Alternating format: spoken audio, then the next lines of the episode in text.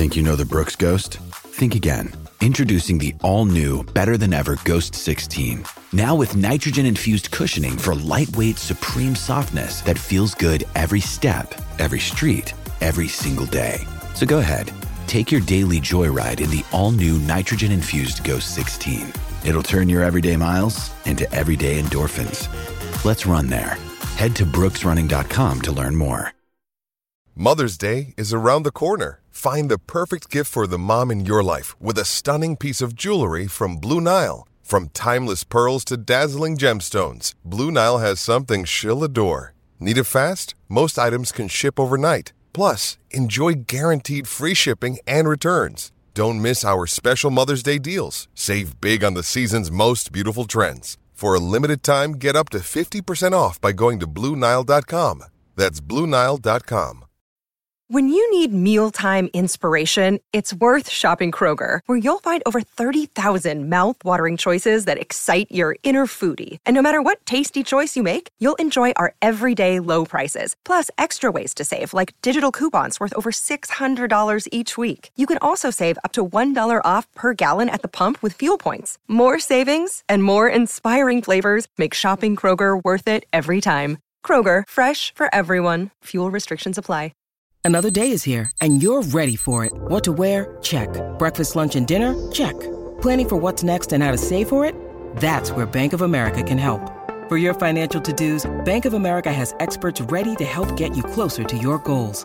Get started at one of our local financial centers or 24-7 in our mobile banking app. Find a location near you at bankofamerica.com slash talk to us. What would you like the power to do? Mobile banking requires downloading the app and is only available for select devices. Message and data rates may apply. Bank of America and a member FDIC.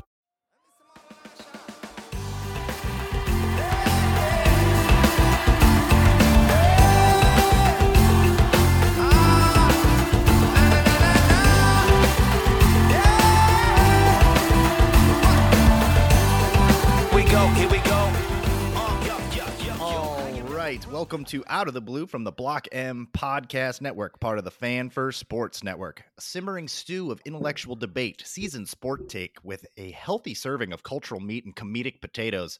I am the broth in that stew, Jared Stormer of the Block M Podcast Network. With me, as always, is the seasoning, Andy Bailey. Andy, you descendant of the great Roman Emperor Pertinax, been on conquests of both sexual and military nature. How the hell are you, brother? It's good to be back from Rome, man. I was, uh, was gone away last week traveling. Uh, I had a great time over in Europe, but I am so excited to be back. I only happened to miss the most exciting sports week for Michigan in like six months. It's fine. Honestly, probably best that you were off gallivanting because there was some highs, there was some lows, and those of us back here just glued into Twitter had to weather them. And uh, I gotta say, I, I lost a little hair, aged about 15 years, drank more than I needed to. Uh, but at the end of the day, there is some light at the end of this tunnel, and we're going to get to both the good and the bad. And I am happy to have my hetero life mate with me to do it, sir. So let's get in on it. There's a lot to get going on. Let's start low. What do you think? And then we'll work our way up. Yeah, I'm, I'm fine with that. We got a lot of meat to get into tonight. Yeah, let's start low. And this is the lowest of the low, I would have to say. This is the darkest timeline for Michigan basketball. This is like Ben Affleck's streak of Daredevil, Gigli, Paycheck, and Jersey Girl all in a row. This is like Lindsay Lohan's 2007, like rehab three times in a year. Kobe, Jet, Hunter, all gone. Hunter transferring, Kobe and Jet going pro. We thought maybe we'd keep one. We're losing all three. We got culture problems. We've got on the court problems. Let's let's dive into this, man, as much as you're willing to. This is bad. Like, this is awful. Like the Kobe one, like the more like it festered, I felt like he was leaving. The Hunter one was a genuine shock, and the fact that it was announced via his podcast, not an official statement, just kind of like offhand, like entering the transfer portal. It's like you've been at Michigan for three years. You're coming off the best stretch of your career, and now you're leaving the program. And then like Will Tschetter has put out comments, Jace Howard has put out comments, and they all seem to be alluding to like an internal cultural like dysfunction. Would you rather just talk about the Gwyneth Paltrow skiing incident in that trial? I really, this sucks. Like, if this is in fact the case that we've got serious culture issues going on, Juwan Howard in a prove it year just got tossed a freaking anvil while he was drowning. This is horrible for his chances of salvaging his career, putting together a respectable product on the court next year. And the bigger concern is like what's going on behind closed doors? Like, why is it that Hunter Dickinson, all the accolades that you just mentioned coming off of his best year, you and I had come around on him for whatever that's worth. What caused him to want to leave with his final two years of eligibility? What did he see behind closed doors that said to him, I'm assuming there's not going to be a winner next year. Like I'm assuming this is basketball related, but I mean, we can we can just put out conjecture at this point. Let me pose this question to you. With Juwan's reliant on the transfer portal, he's been active in it again, what he's done in the last couple years with his early success, and now he's slowly trickling down. Is Juwan Howard just the Mel Tucker of college basketball? Whoa, brother that is painful. I i cannot go there yet. We need to see another season of ineptitude in order to get there uh, but man that comparison hits a little bit too close to home. He certainly needs to put a winner out there and now that as you just mentioned the transfer portal that's going to become his bread and butter. That's really the only way that there's a path to success next year. I mean yusuf kai you and i are really high on but he's not coming in to save this program at the four. Like i, I think you're probably looking for a transfer four. You're looking for some depth behind Tarris Reed, like so you're not reliant on Papa Kante. Great name. Don't know if he's ready to play Big Ten minutes. So I mean, there's just there's roster holes all over the place now. I mean, there was the the Alabama transfer that we got in. Uh, his name is Nimari Burnett. We talked about him on the podcast with uh, Kellen. We did a reaction podcast last week, and go check that out. I mean, that's going to help a little bit, but I mean, this was a guy putting up 5.6 points a game and spot duties. Like shooting isn't necessarily that great or wasn't that great at Alabama. He's not coming in to save you. It's weird because like there's a bunch of names next year as of right now. Like you have Tarris Reed, Terrence Williams, Joey Baker's applied for an extra year. Jaelin Llewellyn announced his intention to return. Dug McDaniel, uh, Will Tschetter, but like Isaiah Barnes is gone. I mean, Yusuf Kayat's another one you mentioned. He's coming back. Kobe, Jet, Hunter are gone. It's like Who's scoring all the points next year? Dug McDaniel is he starting? How are they going to balance he and Llewellyn? You know, the Alabama transfers in. Michigan's involved with a lot of uh, transfer portal players now, especially that play at the four. I don't know what this team is going to look like, but they're going to have to fundamentally change because you just lost the centerpiece of your offense and your two most explosive wing defenders and scorers. Yeah, there's some uh, there's some holes to fill there. Yeah, there, if you could say that. And I, I just don't know. Like, how are they going to get cohesion? Where are they going to get leadership? Where is that going to come from on this team? Like, there are so many questions, and I don't really know like how Juwan Howard is going to answer them all to put out a program. And you put that number out there of 20 wins. I'll just say a tournament appearance. They just need to make the tournament. Let's lower the bar a little bit. Can they do that with the roster that you see and maybe another two transfers? I mean, we, we don't know. Those transfers could be really, really impactful but I just don't see it as of right now. We're recording this in early April. Like, I am not optimistic does this uh, roster turnover though, like, kind of give Juwan Howard an extended runway after next season because of the hand he's been dealt? Well, there it is. I knew you'd find a way to be positive. I mean, we uh, we, we sweat to. we sweat beads of optimism over here, and uh, yeah, I'm glad to see you perspiring a little bit. Yeah, that's that's a good way to look at it. Like there could be some of that enough turnover that you're getting a fresh start. We had lamented that we were ready for the Hunter Dickinson era to be over. I tweeted that early on in the season, but then Hunter Dickinson really grew on me. I saw the leadership improve, the three point stroke became more reliable, the defense, most importantly, uh, never like a great passing big man but knew when to kick it out, knew when to go for it. Much like Tarris Reed could have, you know, taken a page out of that book a little bit more. It's always Tarris time, baby. But he had really come along, man. So yeah, it's uh it's a really tough question. I mean, is that what you're seeing? Do you think like this actually is a good thing secretly? I don't know if it's a good thing, but I think it lessens the pressure for Juwan to win next year. I think it's going to extend him for two years because the team is in such flux right now. You don't understand like what kind of product is it? Where the where's the scoring going to come from? Where's the rebounding going to come from? Like you've watched a lot of the NCAA tournament. Like if you wanted Michigan to model their game after one team you've watched in the NCAA tournament, who would it be based on the personnel coming back? Brian Dutcher at San Diego State University is running a pretty nice program there, former Michigan assistant, just kind of batting eyes over at him. Uh, what UConn has been doing, I think, is replicable because I mean, there's not super high level athletes out there, but they are really, really sound defensively. They communicate really well. They know who their alpha is and Jordan Hawkins. So I mean, if you can emulate what UConn's doing, but that requires getting guys in for more than one and done. So maybe you kind of go away from these super highly recruited guys that are just going to be one and duns because I don't know what that's doing for you. Caleb Houston, Musa Diabate, Kobe Bufkin, or not Kobe Bufkin, Jett Howard. What did they really add to those teams? You know what I'm saying? Like, you need a guy to at least stick around for two years. So you still want highly recruited guys, but finding that balance of being able to keep them within the program and actually develop, I think, is going to be something that will help them a lot because the guys we have returning for minutes next year, like, really don't want Terry Two Sticks making all the decisions out there. Well, especially now when you see an NCAA tournament so just almost like coin flip each game. Like you see 16s beating ones, you see a nine seed almost making it to the final. You see all the one seeds losing, not making uh, past the Elite Eight or even into Elite Eight, I believe. Like there's just so there's so many different ways to win now. So I I'm with you. I think they need to steer away from just getting these super high level guys that are coming in. Bring guys in that you can build the program around, slowly develop it. Like there's just I don't know. It's we knew Juwan Howard was going to be up against it next season, but I don't know how he comes out of this with even a winning record next year. He couldn't, he could barely win with Hunter Jett and Kobe Bufkin. You mean, do you tell me he's going to do it next year with Jaelin Llewellyn, Joey Baker, and Tarris Reed? we need like perhaps the greatest Ewing theory debate of all time. Like that's the only way to yeah, like this is going to have to be the like greatest addition by subtraction of good players that you've ever heard of cuz yeah, those are three really good players, probably all going to play in the NBA at some point and we lost them all. And it's not like in the NBA where you can like trade them and get some draft picks or something. No, they're just gone. They're just gone. just for nothing, gone. Where do you think Hunter transfers to?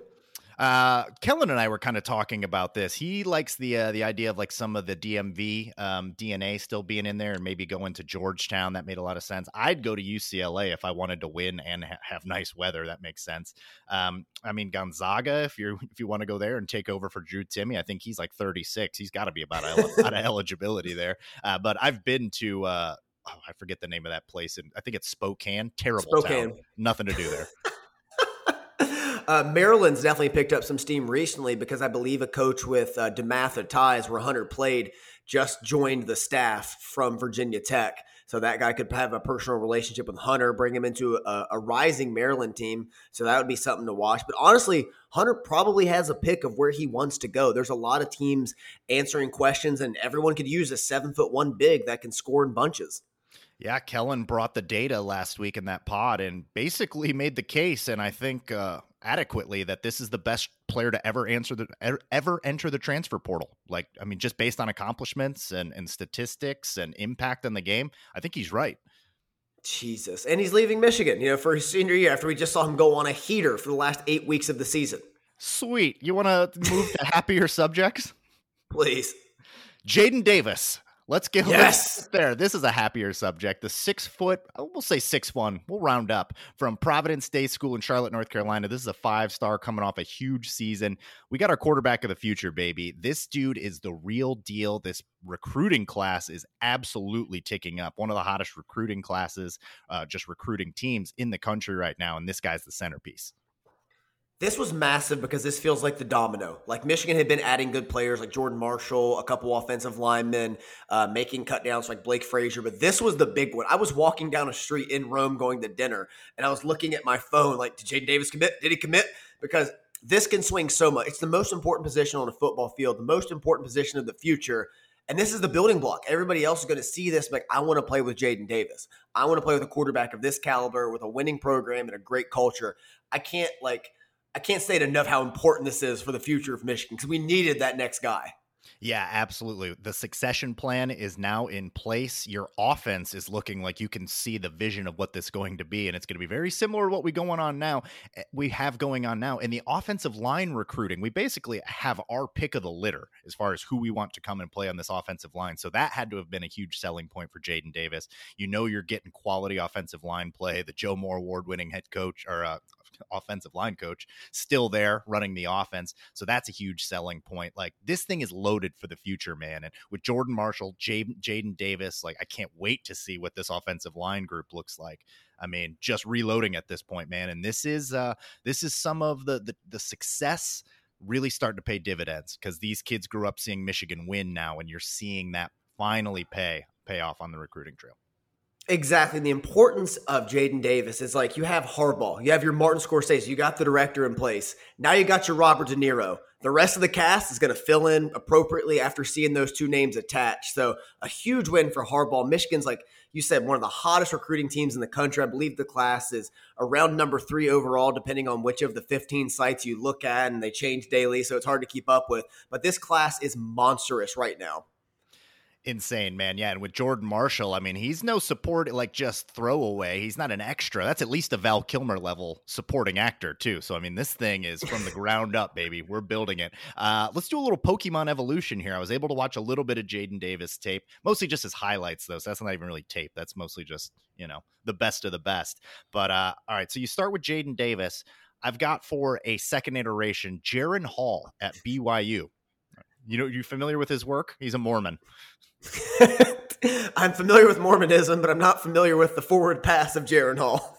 He has one. He's quite capable. Uh, he'll probably get picked up in this draft. Can move around uh, a little bit bigger, Jaren Hall, but like good leadership, good arm, mobile outside of the pocket. But the third iteration, the final Pokemon evolution, I see a little Deshaun Watson with better bedside manner. I was like, no, well, that's that's good. Clemson Deshaun Watson, you know, before all the stuff. Uh, before all this stuff, uh, I think it's appropriate from what I've seen of Jadyn Davis, the way he looks, the way he plays, uh, very in command, kind of like Watson, can do both. Uh, capable, very, very capable passer, but also can run and move the pocket as well. So, no, I love that, and I'm glad you added the addendum of better bedside manner. It's a nice way to put it. That's critical. Yeah. So very excited about Jadyn Davis, man. This thing is almost assuredly going to finish in the top five, this recruiting class. I mean, they have their pick, I mentioned, of the top 70 offensive linemen. They're basically in on all of them. like they're in on all of them if you go and look at their O line big board. So, including the number one offensive lineman in the class. So, it's just getting better, man. And speaking of just getting better, hockey was able to advance to the final four since we last spoke with a win over Quinnipiac, baby. It was win over Penn State. Win over Penn State. Wait, win over Penn State. Excuse me. Yeah, the Quinnipiac game was earlier in that. In the no, uh, it's coming up. It's coming next. Just forgive me. Why don't you talk about hockey, sir? I know you're locked and loaded for this one. That one was a grind, though. The one to one going to overtime. I wasn't able to watch as much of that one. Just watch the highlights on that one. I watched from an airport in Charlotte. I was going through customer service. Uh, the game was terrifying because the one thing you're very afraid of in single elimination hockey is a hot goaltender. And Liam Souliere was on fire for Penn State. Despite giving up two goals, still finished with a .951 save percentage. Yeah, that's good. And uh, Michigan just couldn't beat him for most of the game, and then finally broke free with the Adam Fantilli goal late in the third to tie the game. And then less than a minute into overtime, Mackie Samoskevich just iced it with a nasty wrister over his shoulder. Um, Erik Portillo was great in this game. He bested him actually with a save percentage of 968 and like didn't have too many like like difficult saves, but had very timely clutch saves. This is the win Michigan needed. Like it felt like a road game. It was in Allentown, PA. Penn State's close by. Like it was grinding out, not going their way. They were getting physical. Like the big knock in playoff hockey is high flying offense just doesn't translate to the playoffs. So Michigan had to grind it out, be very patient, very diligent, and they found a way to get it done. And now we're having a little rematch with Quinnipiac from last year. Yeah, really excited for that one. That's going to be on Thursday. Your boy's going to be in attendance for that one. Happen to be in Tampa. I don't know how I can sit that one out. So, really excited for that. And Big Ten really separated themselves with the previous week, the ridiculous goal differential from the Big Ten. And then you get the matchup of Michigan, Penn State, and you see, like, oh, yeah, this can also be a defensive slugfest because these teams are just a notch above some of the other ones. Now, Quinnipiac, I think, is going to be a little bit more stingy, uh, despite the fact that they're not in the Big Ten. What do you see in that matchup? We've we've matched up with them now several times. I mean, this is kind of becoming a common foe. So Quinnipiac this season is number two in pairwise, the advanced analytical rankings. Although they do play an easier schedule. All you need to know about Quinnipiac is their goalie, uh, Yaniv Peretz. My best pronunciation. He leads the NCAA in save percentage with 941 on the year and 11 shutouts. And this team set the NCAA record this year with 16 shutouts. So even their backup came in and made contributions. But last year, Michigan played Quinnipiac in the regional final and smoked them seven to four. We chased Peretz after the second period. Couldn't even play the third. He got pulled. So this one, it's a nice little rematch. Like Peretz has really upgraded this season, become a better all around player. The team is experienced, but Michigan has in a different way. Like they're bringing this influx of freshmen who are accounting for over half their scoring. Luke Hughes has taken a step up on both ends. Adam Fantilli's probably and should win the Hobey Baker. Like there's a lot of interesting storylines here, but it's just can can Michigan beat Peretz and get on the board? If they can score early, like Ohio State did, you're going to be in a good position. But as Quinnipiac showed against the Buckeyes, they're very resilient and can come back and wear on you and wear on you and slowly pull away in a game. So it's a fascinating matchup of an immovable force meets an unstoppable object. Well put, sir. Well put. I uh, posed this question off air. I'll hit it with you on air here. Who would you rather have? Which duo would you rather have? Would you rather have Beniers and Power? would you have Fantilli and Hughes? I would take Fantilli and Hughes because I think Fantilli has the highest ceiling of everybody. Like kid just turned 18 in September. Insane, insane. And uh, Beniers is probably going to win the Calder.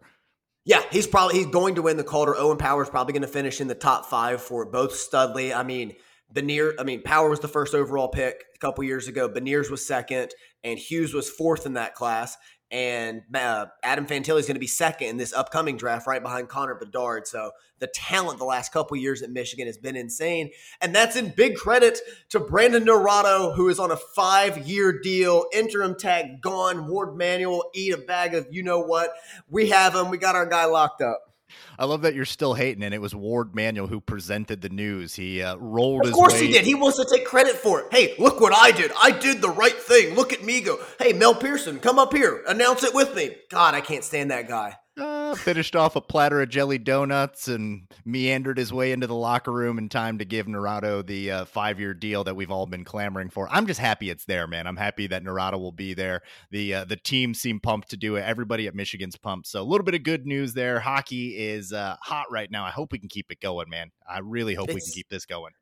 God, it's it's. I mean, we're at the same place we were last year. No one expected Michigan to bounce back to this level. Just repeat what it is like because it's so hard to get to the Frozen Four. And if they can get past it, man, Saturday night is going to be just a massive night. Could be a rematch with Minnesota. Could be for the sixth time this season, or could be a rematch with BU, who we split one-one with early in the year. So a lot riding on this, man. I'm so excited. I'm already nervous. The Penn State game about killed me. Single elimination hockey is just terrifying. horrifying stuff, man. Uh, all right, any other quick hits you wanted to touch on before we get to the meat of this thing? No, man, I'm ready to talk ball. I am so ready for this. We need football like we need breath. Uh, we are really down bad in a lot of other areas. We just mentioned hockey. That's fantastic. But without football, our, our basketball and baseball needs are not being met right now. So thank God for this. I'm excited to talk about it with you. You were able to watch the spring game a couple times. I rewatched it again last night.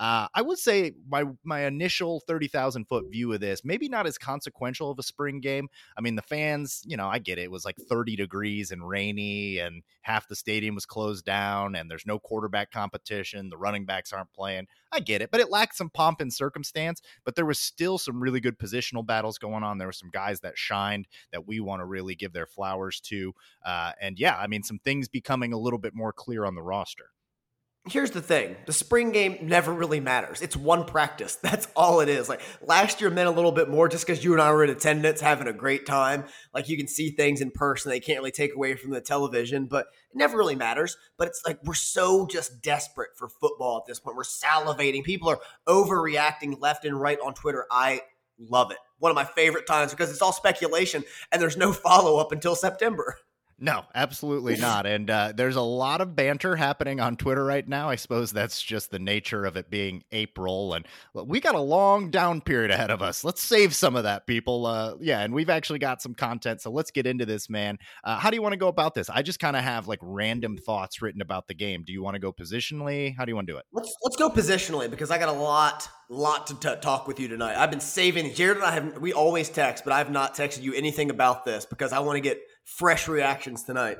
Very good. All right, let's start on the defensive side of the ball. Let's start on the defensive line. My first takeaway Josiah Stewart might be able to cover up for his lack of size, but looks like RJ Moten out there. You were totally right with that comparison. He is not big.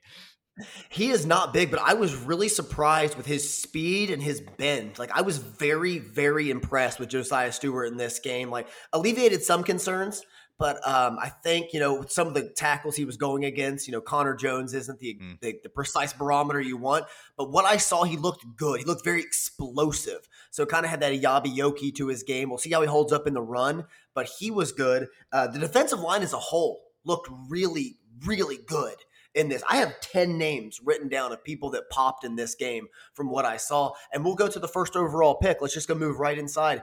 Kenneth Grant is a large, large man. Kenneth Grant is going to be a force. He's going to be a problem to deal with there. Uh, I ended up getting him in my draft, so I mean that's a little check mark for me. We've always been high on him. We thought maybe this was the guy last year that Harbaugh said was a gift to the football gods, just because they don't make humans in bodies like that, or at least they shouldn't. I mean that is a horrifying prospect, and he shouldn't be able to move like that, but he does. I'm going to call this right now. Here's my first hot take of this one. Mason Graham and Kenneth Grant is going to be the absolute peak of defensive tackle play that we've covered at Michigan. I think that so you'll see a little bit of it this year, but next year with those two dudes in their prime, I think is going to be an all timer at defensive tackle. Well, I think the peak this year is going to be set with Kris Jenkins and Kenneth Grant on the inside because you might be Jenkins, right. So, he somehow looks faster, even despite being heavier. I mean, he the strength is already there. And in certain formations, Michigan likes to run. We saw it more with Mentor, those three big guys, and then with the edge. So we're going to see a lot of lineups, it appears, of Kenneth Grant, Mason Graham, and Kris Jenkins as this Ooh. triumvirate of beef in the interior.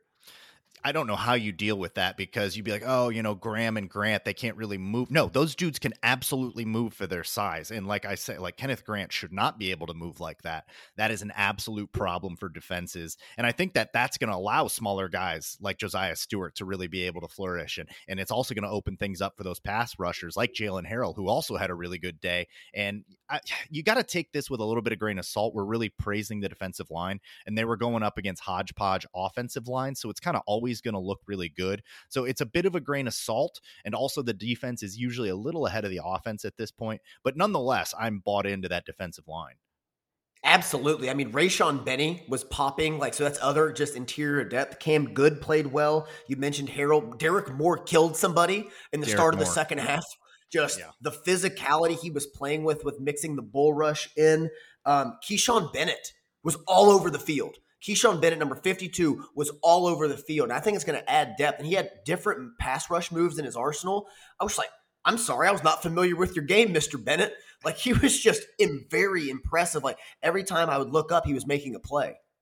Yeah, I'm gonna have to take Kechaun Bennett out for some apology tacos. Yeah, he uh, he was having a day. Rayshaun Benny, I think, is going to be a player yeah, I think they answered some questions, but once again, a little bit of a grain of salt. I want to see it against Big Ten play. Like, how does Josiah Stewart get a pass rush on some of those Penn State tackles? That still remains to be seen, but for a day, it looked really good. Uh, I was really excited about it. Anybody else on the defensive line before we move back? Um, I want to say schematically, they were doing a lot more stunts and twists than they did last year. They were just moving around a lot more and trying different things out. Maybe it's, you know, in the spring game, you want to try some stuff. And they were getting a lot of rush from different places. And with these interior guys, it really is a coin flip where the pass rush is coming from because I think Kenneth Grant, Mason Graham, and Jenkins are better pass rushers in the interior than Mazi Smith was. We'll see how they do against the run, but pure pass rushing, you can see the talent. I, th- I think the biggest loser of the group, though, is Braiden McGregor because he kind of feels the same. Yeah, that's a really good point. I mean, that was my I cannot believe I did it again. I'm ready to be hurt again, going in on Braiden McGregor, Makari Page, RJ Moten, AJ Henning. I went in on all the old names and McGregor not popping in a spring game, it's not really the end of the world. Like you said, it's just one practice, but you would have liked to seen a little bit more there. Um, but yeah, uh, as a whole, I'm impressed. I think the strength of the defense could end up being the defensive line, and that's saying something because our secondary is insane. Like it might end up being better just because it's those two positions with that kind of depth. And like you said, there's going to be times when you got three of them on the field because of Kris Jenkins' versatility. So very high, particularly on those three names, and then some combination of Josiah Stewart, Jaylen Harrell, and Derrick Moore. I, Moore is the one that's got me salivating a little bit.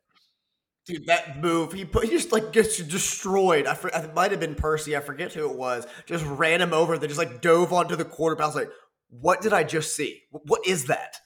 Dude, insanity. Um, actually, let's take a quick break. We come back. We'll work our way through the rest of this roster. Just spring game in the back half. Support for this episode is brought to you by Manscaped. Breaking news, people. Manscaped now sells beard products. That's right. They are once again revolutionizing men's grooming with the brand new Beard Hedger Pro Kit. From a beard trim to a fresh shave, the technology behind the Beard Hedger Pro Kit allows you to shape your signature beard look. Now you can finally use Manscaped products to make your drapes match your carpets by going to manscaped.com and using the code MNB20 for 20% off and free shipping. Look, I'm a man that knows the importance of a beard. The beard ties the face together like a good rug ties a room together. It's the unifying bridge between chin and scalp. I've yet to see a man's face made worse with a strong beard in my lifetime and it's the only facial hair that will never go out of style. It's time to tame your mane because no one likes a weird beard. So say goodbye to all your stubble trouble with Manscaped Pro Beard Kit. All starts with the Beard Hedger. Thing is a beast of fixing faces. First off, the cordless trimmer has a rotary wheel that gives you 20 hair cutting lengths, all with one guard. So no more messy drawers full of extra add ons. Plus, it's waterproof, so you can shave in the shower to avoid all that hair in the sink. Titanium coated T blade is tough on hair but smooth on your face, leading to single stroke efficiency that brings satisfaction one stroke at a time. The Pro Kit doesn't end there, though. They've created four dermatologist tested formulations for your post trim care. There's the beard shampoo and conditioner. You need to remember all your hair is different. Your beard hair is more coarse, easier to damage than your hair on your head. That's why this kit has made shampoo and conditioner specifically designed to moisturize, reduce ingrown hairs, replete those natural oils, and promote beard health. Next, the kit has Manscaped's Beard Oil, an essential piece for your main facial accessory. No one wants a beard who's brittle and dry. The oil relieves dryness both on the beard and the skin beneath while adding a little shimmer and shine, making you look extra fine. Cap off the kit with the Beard Balm Pomade Shape Style Moisturize Tame Your Sculpted Look. Pro Beard Kit also comes with three free gifts a beard brush, comb, and scissors to ensure your beard is ready to impress. So get 20% off and free shipping with the code MNB20 at manscaped.com. That's 20% off with free shipping at manscaped.com using the code MNB20. Manscaped Beard Hedger, one stroke, one guard, 20 length good people listening to Out of the Blue need to take a moment to shout out our sponsors for this podcast, Home Field Apparel. In case you aren't familiar and you've been living in a cave somewhere in southern Utah, they're a premium collegiate apparel brand based out of Indianapolis. Not only is their stuff comfy, but it's officially licensed gear. So you don't need to mess around with some of the imposters that are out there, and they don't mess around with their design selection. The home field team studies the history, traditions, and legacy of every school, takes that information, they create thoughtful designs that tell a unique story of each university. Homefield has some brand new Michigan designs that you will not find anywhere else. That's just the facts. From t shirts to hoodies and crew necks, they have it all. So you can proudly represent the maize and blue wherever you go. So if you want some brand new, good looking Michigan swag, head over to homefieldapparel.com and use the promo Michigan 15 for 15% off your order. That's not just for one item, that's the entire order. So stock up while you have this offer. Again, that's 15% using the promo code Michigan15 at homefieldapparel.com. All right, we're back, baby. Talking some ball, giving our spring game reactions. I love that you have an entire notebook filled out there. I mean, that thing is thick too. There's not a, an inch of wasted space. My man is ready for this one. Uh, we left off with the defensive line. Let's move to the linebackers. We didn't see uh, Junior Colson, but we did see Nikhai Hill-Green back on the field. That was exciting. Uh, Ernest Hausmann was out there looking nice in the in the one five. Jimmy Rolder got some snaps. What were your takeaways from the linebacker group? Uh, so let's, let's go ahead and start with Ernest Hausmann because he was a player I was watching very closely, and I was impressed with where he knew how to be. Like he, uh, his understanding of the playbook, like he was moving safeties around, looking for help, understanding everything. And he had the cerebral aspect of it down. Still a little flawed in the execution on um, Kalel Mullings' longest run. He shot the gap, but just came in a little too hot and didn't have his hips squared and just missed the tackle. So some of that's going to come with reps and just that's just experience. Like he's going to get some of that, but where he is with the playbook now was really reassuring that I think he's going to be starting next to Junior Colson. Yeah, I, on first watch, he was victimized by the tight ends a little bit. Everybody was victimized by the tight ends. Michigan were running these concepts where there was basically two or three at times tight ends tripped up on the other side, and they create these this mesh pick play thing where Yep. there's nothing you can do. I mean, Hibner got free on one of them, um, and then I forget who got open on the other one that Hausmann uh, was Barner. victimized on. Barner, got open on that one. Yeah, so I mean, that's just that's going to happen. Michigan tight ends are really good. We'll get to them. I was overall impressed with Hausmann. I agree there. Jimmy Rolder, I was expecting a little bit more. Got a targeting on Jack Tuttle. That was kind of his big play of the day. Uh, but I'm not going to really read too much into it just to practice. But was hoping to see him step up. He's got a real opportunity because Nikhai Hill Green, from what I saw, uh, didn't have the best day. No, um, Jaydon Hood outplayed Jimmy Rolder. Jaydon Hood looked really good. Micah Pollard looked really good as a blitzer. Yeah. Like he came in very physical, but Hood played exceptionally well. I was got very impressed with him. Nikhai Hill Green looked like he hadn't played football in a year. And it's exactly all. what he is. Like the with the route to Hibner, he wasn't even picked. He just blew the assignment and just couldn't catch up. Like it was just bad. Like in coverage, the same like warts kind of revealed themselves. Did better against the run, but he needs just time to reacclimate. Like don't write anybody off. Like he's still a leader on this team, but it was definitely a rough day for Nikhai Hill Green. Yeah. So do you think starters probably he uh, has to wait a little bit to get reacclimated? So we're probably going Colson, Hausmann, Barrett. Out Yeah, a hundred percent going that Yeah. order, and then he'll come in for some rotational, and then it's the Rolder, Jaydon Hood, Micah Pollard guys. But again, man, the depth there, you can just see the potential. Yeah, strong depth, maybe not as good as we were hoping, and that a lot of that is on Rolder. I think you and I both had him pegged as like maybe takes the leap this year. We'll see. Uh, we'll talk a little bit more about him when we talk about players uh, and what we think their role is going to be this year. But yeah, overall, linebackers pretty good day. Now let's move to the secondary where you didn't see the uh, full contingent of Michigan secondary players. That's to be expected. Uh, we know what we've gotten a couple guys out there. Amarion Walker was the number one thing we were watching this game. We had penciled that in. Uh, I took him in the spring game draft as the presumed starter. Rough day for our boy uh, against the veteran Peyton O'Leary. My my number one loser of the day, and I'm officially putting him on Luiji Vilain watch. Amarion Walker. It was Whoa, bad, whoa. man. It was bad. like Whoa, it was like the the coverage, like he just consistently got like cooked by O'Leary. The final drive was bad. I don't know what his best moment was. Like he just looked lost out there, and like all the hype, everything you heard, it just looked very, very green. And like, I mean, you expect that from a guy just like switching positions, but from all the talk, all the hype, maybe they're trying to speak it into existence and actualize. But he was maybe the fifth, sixth best corner in this game. He looked awful.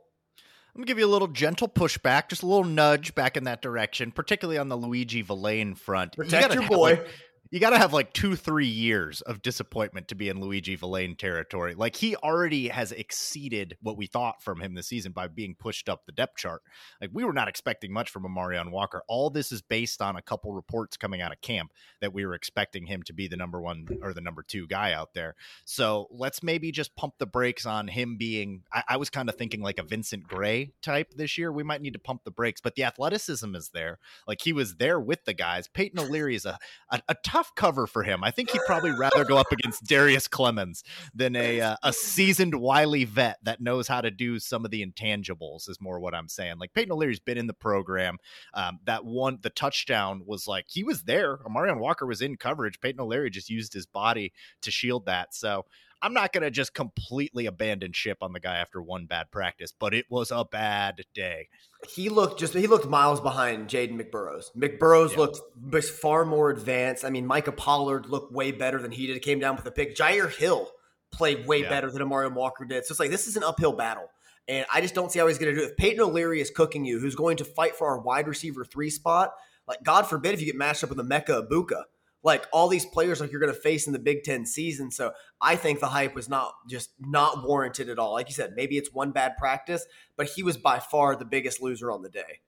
Well, you're just pushing your agenda of Jaden McBurrows over there because you got him in the spring draft. All right, that's all this is right here. He was, uh, dude. Another another rough day. Like we talked about, um, we talked about Jyaire, Jyaire Hill. The way he played as a freshman, played very downhill, very physical. As did McBurrows. Zeke Berry popped. Zeke Yeah. Berry looked good, but his uh, counterpart Keon Sabb popped in the wrong direction.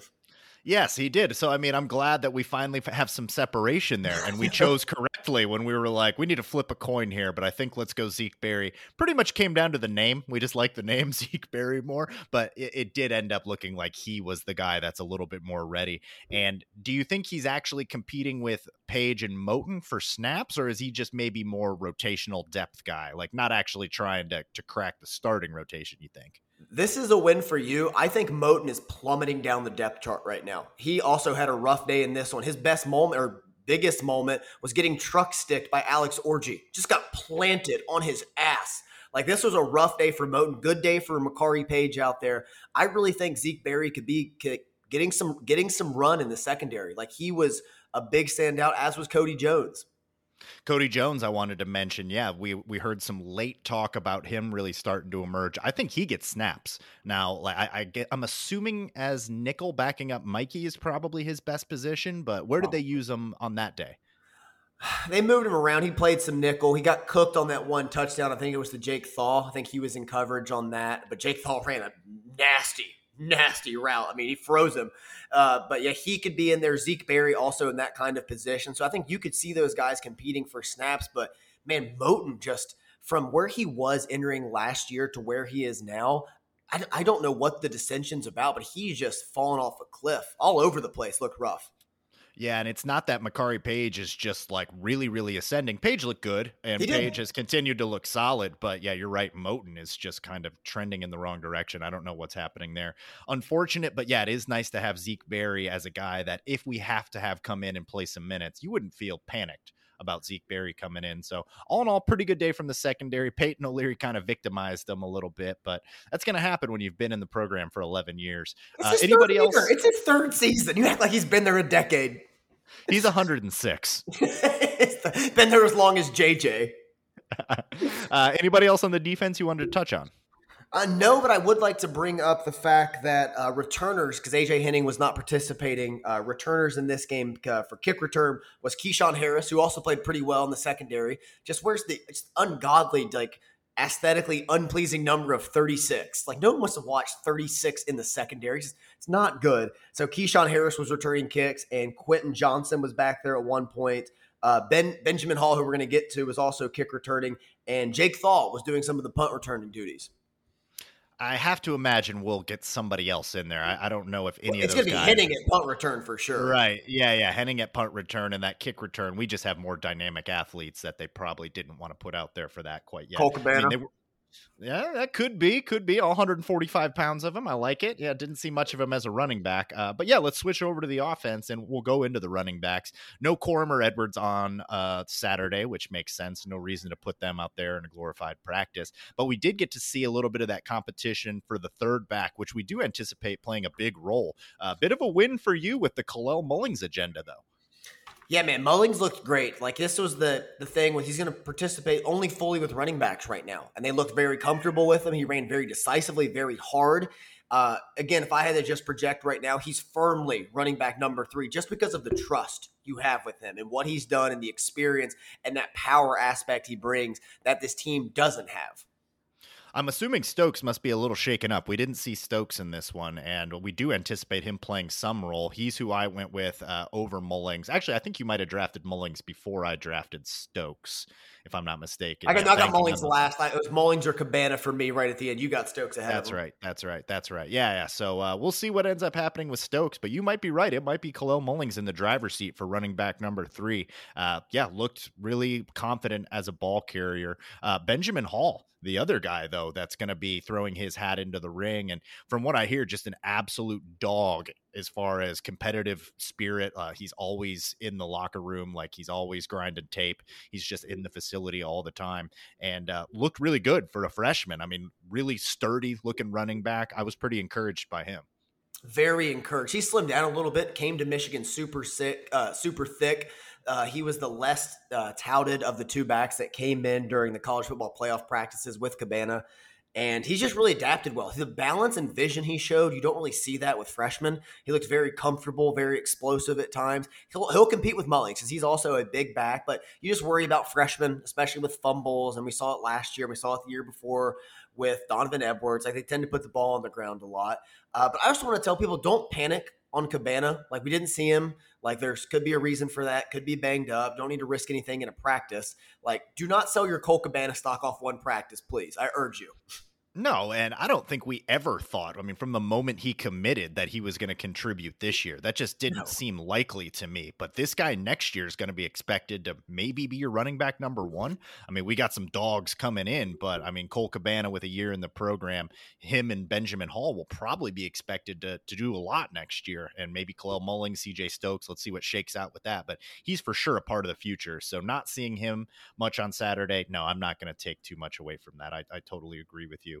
Um, yeah, Leon Franklin. I, I don't know that we're going to see too much from him, but he Like- he also played. He played. Tavi Dunlap played. Isaiah Gash didn't play, but we've seen him in huge moments. We'll see it again. I honestly think, though, we're going to establish the running back order behind Corman Edwards, of course, during the first four games because that's like your Yeah. red shirt window. That's the non-conference. Like you're going to see this team like take some time, get some snaps between these players, and they're going to hash it out. Like they're going to do. it. Harbaugh loves to hash it out on the field, as we saw last year with McCarthy and McNamara. So I think all these guys are going to get an opportunity, just like Stokes did last year, and you're going to see who emerges from the competition. I mean, we're going to get up 35 in a lot of our early games, so there's going to be opportunity. Like, there's Yeah. definitely going to be opportunity to get some of these guys some meaningful carries early on in the season. Uh, let's move to the offensive line, where I can go ahead and officially say Michigan has the best depth I've ever seen at the offensive line. Was very impressed. Like we said, offensive line's never going to look great in these spring games because you're splitting up your starters. You're also splitting up your second units. So the, the groups that play together. Now, a lot of the second unit guys will rep with first unit and stuff like that but this is just really kind of splitting things up in a way that's not really natural. So it you know at times you see guys get beaten, you see maybe some miscommunication, but when you really kind of look at the forest for the trees, there's some absolute dogs out there and the depth, like guys that we knew were going to be really good depth solidified that like Giovanni El Hadi, but then some other guys like Raheem Anderson really Reece Atteberry.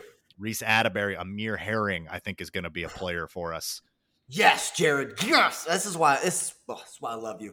Amir Herring was one of my like my one of my biggest standouts on the offensive line on my watch. As a true freshman, just looked incredible, looked imposing. The interior of this offensive line looked very good in this game. He was one of the stars. El Hadi was my other one.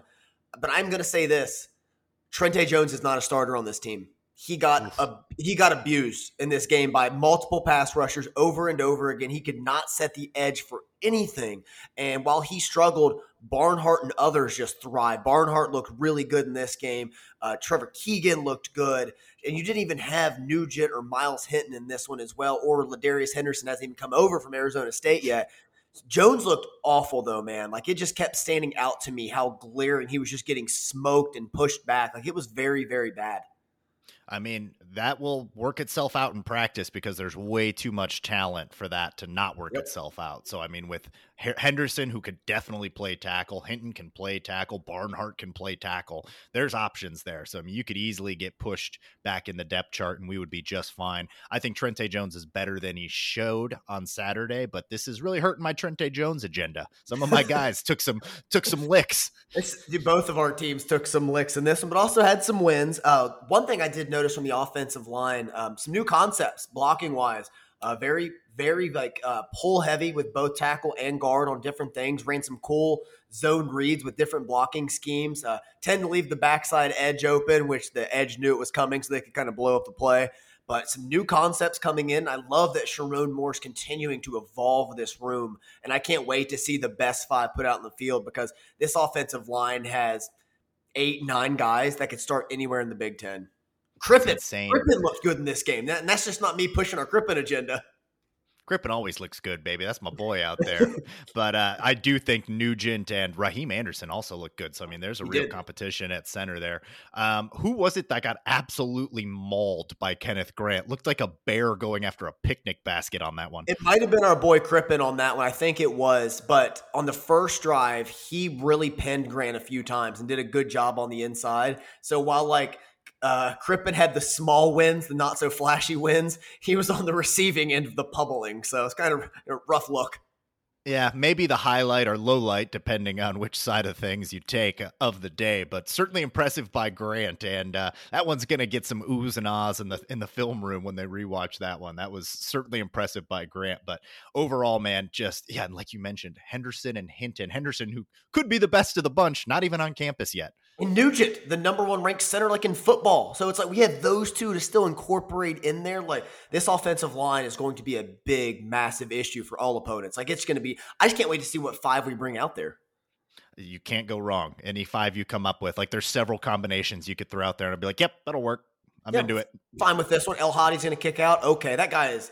I mean, the interior offensive line Huge. next year, even losing Keegan and Zinter, like I feel so good with what the team's bringing back absolutely huge. Like the weight, uh, I, I want to see the combined weight of the starting five when they put it out there. Like it's going to weigh as much as a Chevy Suburban. Like it's ridiculous. Yeah, like Amir Herring hitting this early as a true freshman on the interior line. He was just, I mean, pu- pump, like pulverizing people. I'm like, who is? I had to look up his number because it was the first time seeing him. Then I looked, I was like, oh, okay. So this shows me what Sherrone Moore is doing. Is just going to keep bringing in the recruits. Just God, I'm so excited.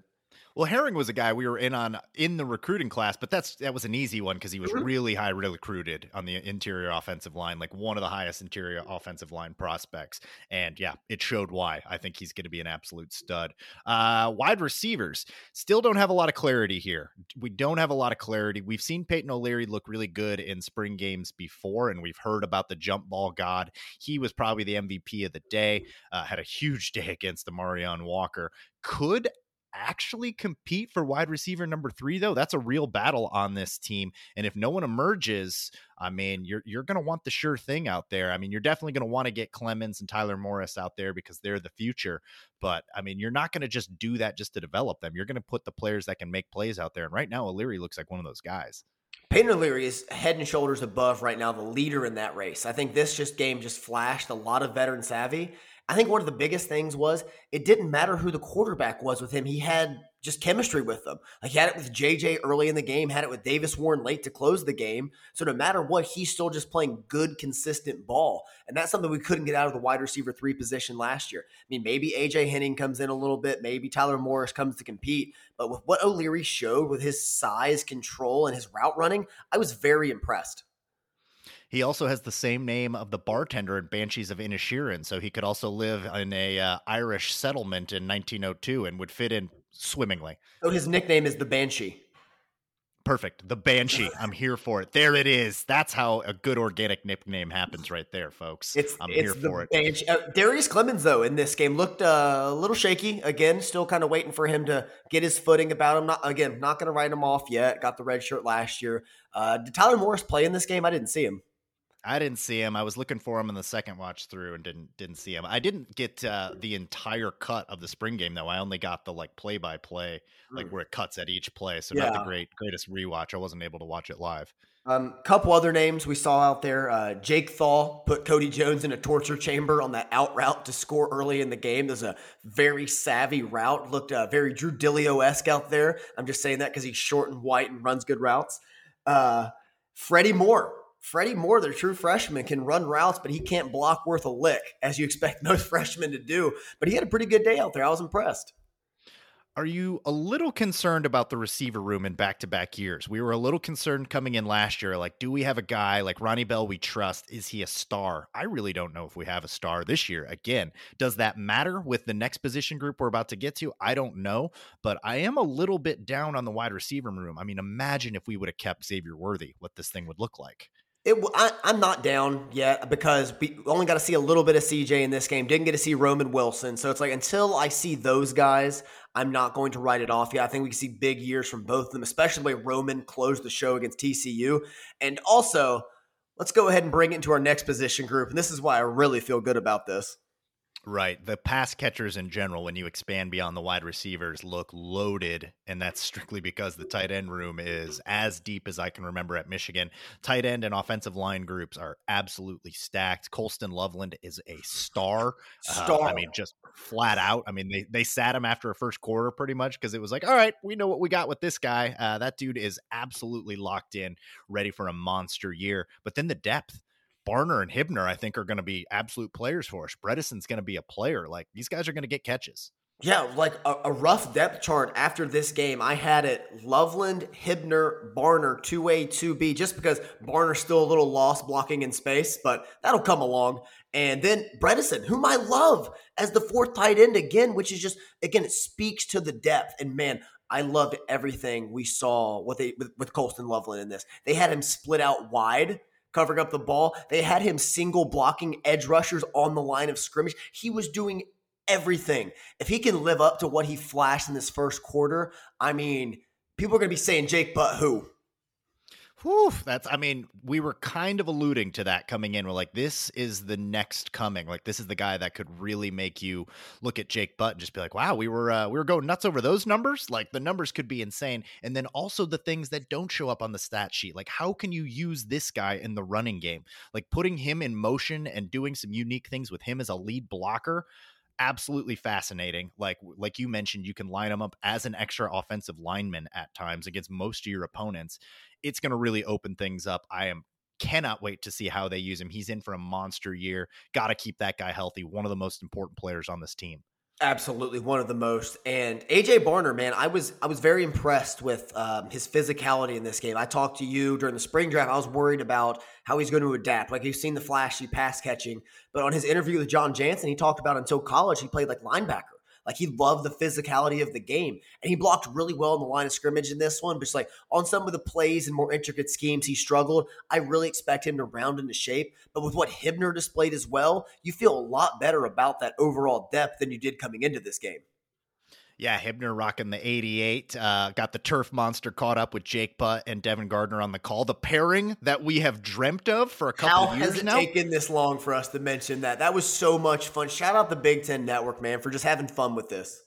Yes, and they really complement each other's energy, just like I thought. Jake is very stoic, and I mean, he, he's he's a fun guy. He'll he'll laugh it up, he'll chuck it up with you. But Devin Gardner is just a bolt of electricity, man. So I was having fun, and he really let loose because it's a spring game. Like he's a little bit more reserved when he does FS1 games, but man, he he let loose in that, and that was a ton of fun. Cannot wait. I hope we get that pairing more often. God, I would be. It was so nice just giving like like the color guy, color guy instead of having the uh play by play and color. It was so awesome to have just like dual analysts together. It was especially for Michigan games, man. This one with like very little consequence was such a delight and just a treat to have them. Gardner's hilarious. DG is so funny in the booth, just being like, I remember in 2013 throwing the ball here to little Jake Butt. It was just awesome to hear him just talk. Felt like you're hanging out at a bar. Yeah, I would sit and just listen to their bar conversation for eight to 11 hours. No problem. None at all. And especially hearing them talk about their specific positions, tight end and quarterback, gives you a lot of cool insight. Uh, DG, if you're listening, you are a current Dream podcast guest. We would love to have you on. Just throwing that out there shamelessly. Yeah, please. You and Jake Butt can come on. Jake Butt, friend of the pod, you know, get you both on here, mix it up. We won't even say anything. We'll just make like sound effects every time they tell a, a cool anecdote. Uh, do you want to talk about quarterbacks? Yeah, yeah, absolutely. And uh, there is a battle for backup quarterback who I expect to see a decent amount of reps. And I think there's two guys that I would feel all right with if they, you know, if JJ had to sit out a game or a couple series coming in and leading this team. Jack Tuttle and Davis Warren, I was pretty impressed with. There was some mistakes, there was some communication out there, a couple more interceptions than you'd like to see on the day as a whole. JJ had one as well, a really bad interception. Uh, His arm got hit. Did it? Okay, yeah. good. Yeah. Not good, but I mean, I'm glad it wasn't. Glad he didn't just sail it seven yards over his intended target. But yeah, the, the other guys competing. Alex Orji is an absolute unit. Like that guy, we need to find a way to do something with him. Honestly, like I would love the Eagles strategy of like the rugby huddle, and then you put uh Orji back there with like Kalel Mullings, just have him push Orji into the end zone. Like he is massive. And that truck stick he laid on RJ, Mo- I kind of felt bad for RJ Moten because, you know, he's a big fella at 230 pounds or 225. And he just got flatlined by a quarterback. Like it was, it was, it was tough. By a sophomore and Moten's a senior. Yeah. The guy, the kid has a family. Yeah, not great, but yeah. Uh, of the other two, who would you think uh, took the reins as far as the backup? Were you a Tuttle man or are you a Warren man? I am a McCarthy man first and foremost. We embrace McCarthyism on this podcast, and I think he's got uh, QB one locked up. Hot take. I think he's got a leg up so far. But uh, second behind him is very interesting because Tuttle brings a little bit more versatility with the run game. He's also only been studying the playbook for, you know, a couple months. So he's slowly coming on. So some of the pass is going to take some time. Warren's been in the system for a while now. I think Warren is ahead right now, but it wouldn't surprise me if Tuttle passes him in the fall. That's how I see it. I think Tuttle will close that gap as he gets more reps. I, he looked confident back there. That's mm-hmm. what you really want to see. Just like the footwork looked really good. The moment, I mean, it's the spring game and there was 600 people there. So, I mean, it wasn't a huge moment, but there were eyes on it. There was a lot of people watching at home. And, and I thought he looked confident. He delivers a good ball, pretty accurate. Um, not the best day for any of the quarterbacks, like we mentioned. But uh, yeah, I, I, would say that uh, JJ McCarthy, number one, uh, we'll put that in pencil. Uh, a tattoo and, across my forehead. yeah, and then uh, there's still a competition there, but yeah, Alex Orji, man, it, he, it's a shame that he's that far down the depth chart because he hasn't really come around as a passer. At least we didn't see much of it. But an athlete, a special, special type of athlete that I would love to find a way to get involved in this offense somehow. I mean, I'm not going to propose the move to wide receiver. That's kind of a hack take, no. but you know, it's something like you mentioned. I think that you're maybe on the right track there with finding a way to get some type of touches on the goal line. Maybe that's how you use them. Again, I'm just thinking about ways to preserve like McCarthy, Corum, and Edwards and these like low down situations when it's all physicality. Like you could get that extra weight and drive in there. I think it'd just be a great spot for them to come in as like the red zone unit and just pound extra offensive linemen, Kalel Mullings, Alex Orji, let's go. That's a lot of beef to power in. Or you did have a couple nice throws connected with Semaj Morgan, uh, the freshman that flashed a little bit in this game. But I mean, there's a lot to like back there, man. There's a lot to like in the quarterback room. You just hope one of these guys, you know, start getting their footprint to move forward because life after McCarthy could come as soon as next year. Yeah, I wanted to touch on that. I'm glad you mentioned that. Do you see, is it possible? Is there a world where McCarthy goes pro this year and then we need a bridge guy? Like, so could there theoretically be an open competition next year? Orji, Tuttle, Davis Warren, and, and, uh, and Davis actually competing for starting minutes there? I mean, I, I think that's very possible. I think Tuttle's gone after this season. I think he's out of eligibility, but double check me on that.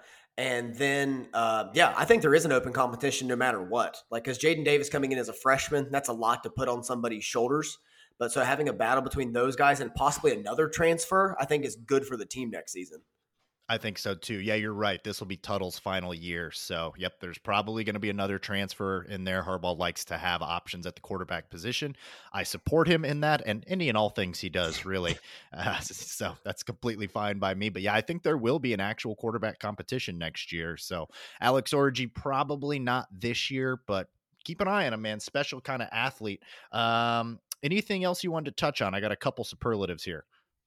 Um, I it was announced today that Sherrone Moore, Jesse Minter, and Ben Herbert all got contract extensions and raises, and the spring game shows you why. Like this is Michigan's first like returning defensive coordinator since Don Brown, and only the second one ever because uh, DJ Durkin never came back, Mike Macdonald never came back. So it's a very, very much an earned raise. Sherrone Moore can't say enough good things about. I think he's only 38 years old, which is just ridiculous at his ascension right now. And there's a hefty buyout if he leaves to be a coordinator somewhere else. No, none if he becomes a head coach, which he probably which does deserve. And yeah, man, Ben Herbert can't say enough good things. The X factor, and this team has as much depth as I could ever remember. I think that was the biggest takeaway across everything. And I think what I love the most about the spring game is it really highlighted the two key strengths of this team were the offensive line and the defensive line great places to build from front and center. And yeah, good for Warde Manuel to shake off the slumber of his hibernation, put down his porridge, and actually go get some stuff done. Really pleased about like, yeah, his, his, his, weekend. Was he just waiting for quarter one to end so he could be like, Brandon Naurato, I'm going to sign you. Football coaches, here's some money. Like, was he just trying to like save face with the Regents? What was going on there? For the end of fiscal Q1, that's what this was all based on. Thank you, Warde. Put down the porridge. oh man, got a couple hypotheticals here for you. So we're gonna do we got one, keep an eye out, and not this year youngster. So that could be self-explanatory, but I'll explain it anyway. We got one, a guy that you saw that you're for sure is going to be a player. Keep an eye out, a guy that you're pretty sure is to be a hit for us, but need to see a little bit more. And then probably not this year youngster. Uh, just you know, it is what it is. It's to be a year or two before you contribute, or maybe not ever. okay, so for the first one, we got one Zeke Berry. Uh, this is pretty Got easy. one. He had, he had the interception. He was flying around on the defensive side of the ball. Seems more confident this season than he did last year, like in limited reps. Just looks like very comfortable back there and is explosive. Like we knew coming in, he was a ball hawk. You might see him as a returner because he's very good in the open field. But uh, we, we got one with Zeke Berry. Yep. Uh, we got one. Kenneth Grant. That one's easy. We already talked about him. That dude is actually two bears inside the skin of a man. So, yep, we got one. Kenneth Grant. Okay, for the uh, are, we, are we only doing one player? No, no, no. Keep as many as you got in there. Yeah, as many as you want. Many, many as I got in the till. Okay, let's just unload some of these takes here. Um, Ernest Hausmann, we got one. Like what he knows with the mind games already as a true sophomore linebacker is blowing. it blew me away. Like he missed some plays in this game. That's just going to take time. Like the execution will come. He has the mental aspect down, which normally takes players longer to adapt to. We got one with Ernest Hausmann. I completely agree. He's on my list as well. We got one. Derrick Moore. I mean, this one is really exciting. And I know it was a spring game. I know, like, we haven't seen it in game, like against an actual real opponent, but I've seen enough, man. Just the the speed, the size, the athleticism, the recruiting profile. He's going to be a dude for us, whether it's this year, which I'm starting to think it will be this year, or next year when I'm almost guaranteeing that dude's hitting. It's yeah, I mean, the physicality he played with. We knew when he got on the field as a freshman, it meant something because it takes a lot to do that, especially in that uh, edge rushing room. Looked incredible in this game. Just how oh my god, the physicality he plays with, mix of pass rushing moves. I think he's only going to get better. Um, that's all. That's all I have guaranteed. I think AJ Barner, we got one. I think he's more of like a Zach Gentry, though. But when you have Colston Loveland across from him, aside from him, and he can just be a receiving tight end, I think he's going to be awesome. I think so too. And again, the rest of the game's going to take time. I, I, really want him to stay healthy. That's one of the biggest question marks with him. But what he flashed though as a pass catcher and this blocking on the offensive line, like on the line of scrimmage, really impressed me early on. He's only been in the playbook for a few months, you know. Yeah, give him some time, and I think he's going to be a player. All right, keep an eye out. I'll start with that one. Benjamin Hall, we talked about him already. Very impressive for a freshman. But what I really like is the stuff that I'm hearing off the field that he's just a tape grinder. Absolutely love that. Guys like this are going to endear themselves to Harbaugh and that whole coaching staff. He'll get opportunities this year. And like we said, there's a real competition for carries uh, behind Corum and Edwards. So keep an eye out for Benjamin Hall. No, that's a great one. And all the stories you hear are very a la Rod Moore, like how he came up as a three star and usurped a bunch of people on his way to the top and being the best safety in the country. So I love that for Benjamin Hall. I'm going to pair these two together on the defensive line Josiah Stewart, and I'm going to say it, Kechaun Bennett. I was blown away with Kechaun Bennett in this game, man. Like he was just incredible uh, his motor, the energy he played with. And with Josiah Stewart, I was very critical of his size and whether he could adapt to Big Ten tackles. And granted, these weren't like all the starters, but he was abusing people. His speed, his power, his mix of his bend. I don't know if we've had an edge bend like this in a long since since Ojabo. It's only two years ago, but it's freak kind of bend. That's what he looked like. So I think we have him with these two. Just need to see it in real time. I love the Kechaun Bennett one. I'm going to go back and, and key in on him on another rewatch. Uh, with Josiah Stewart, I was watching and just the body type. Is there any way he can play standing up and play some type of hybrid linebacker? I mean, you don't want to change up your entire defense to incorporate this one guy, but like him as a linebacker just makes a ton of sense. I think you'll see a mix, kind of like the Jaylen Harrell, how he does on the outside. I think you'll see that. But honestly, maybe with his like diminutive, I'm doing air quotes, stature, maybe starting low helps him. Like offensive lineman can't get down that low, and then he puts his bend on him, and it's even harder to get your hands on him. So that might honestly play to his benefit there was a couple plays where they tried to string it out on Josiah Stewart, and that's going to be very difficult with his speed to string him outside the tackles because I think he's going to be able to chase down most running blocks and cut off that that angle with his pursuit. So I'm a little higher on him. I agree that's the right place for him. Uh, Jade McBurrows. This part, part of this is uh, just how rough it looked for Amarion Walker. McBurrows might be in line right now, and like we said, it was just one practice. Maybe every other practice, Amarion Walker's that guy, and it was just that. But I think McBurrows has got a real chance, so keep an eye out. McBurrows had that one play where he made the play in the backfield. I mean, he just blew right past Freddie Moore trying to block him and blew it up. And you love to see that intentionality. Just like they know where the ball's going. They're not like like overplaying it. And it was just like a missile shot out of there. And that's what you're missing from Walker. Like he just never looked confident playing back there. Never looked like he moved with like purpose. So hopefully we see that in other practices and he can evolve. But yeah, I love that with McBurrows. I'm going to go with the guy that was torturing Amarion Walker, Peyton O'Leary. He might be a player. Like they they nicknamed him Cooper Kupp, which is I mean for the obvious reasons. But like he just his route running, his pass catching, his playmaking, chemistry with both quarterbacks. I was very impressed with him. I'd love to see him put it together the Banshee baby, I'd be completely fine with that, man. They, we heard that he was like a jump ball god in the offseason. Now, I, I get the whole like when a walk on is your third best receiver and you've got all those high recruits that maybe you could get a little bit down on that. But if he's the best player, he's the best player. Like I, I don't really care what his recruiting rank was and what his perceived ceiling is. Put the best guys out there, and if he can help JJ, I'm all for it, man. Help the team. So uh, that's a really good one. Yeah, like that's a real competition too. Like there's going to be a lot of competition for uh, pass catchers still continuing. Uh, Amir Herring. I mean, we we talked about him. I wanted to put him in. We got one. You could maybe even slot him up. I'm feeling pretty confident about that. But a lot of that is the system we've got in place, the coaches that we've got there. I mean, with that kind of talent, what he could be, man, like, whew, look out. This could be Mike Onwenu 2.0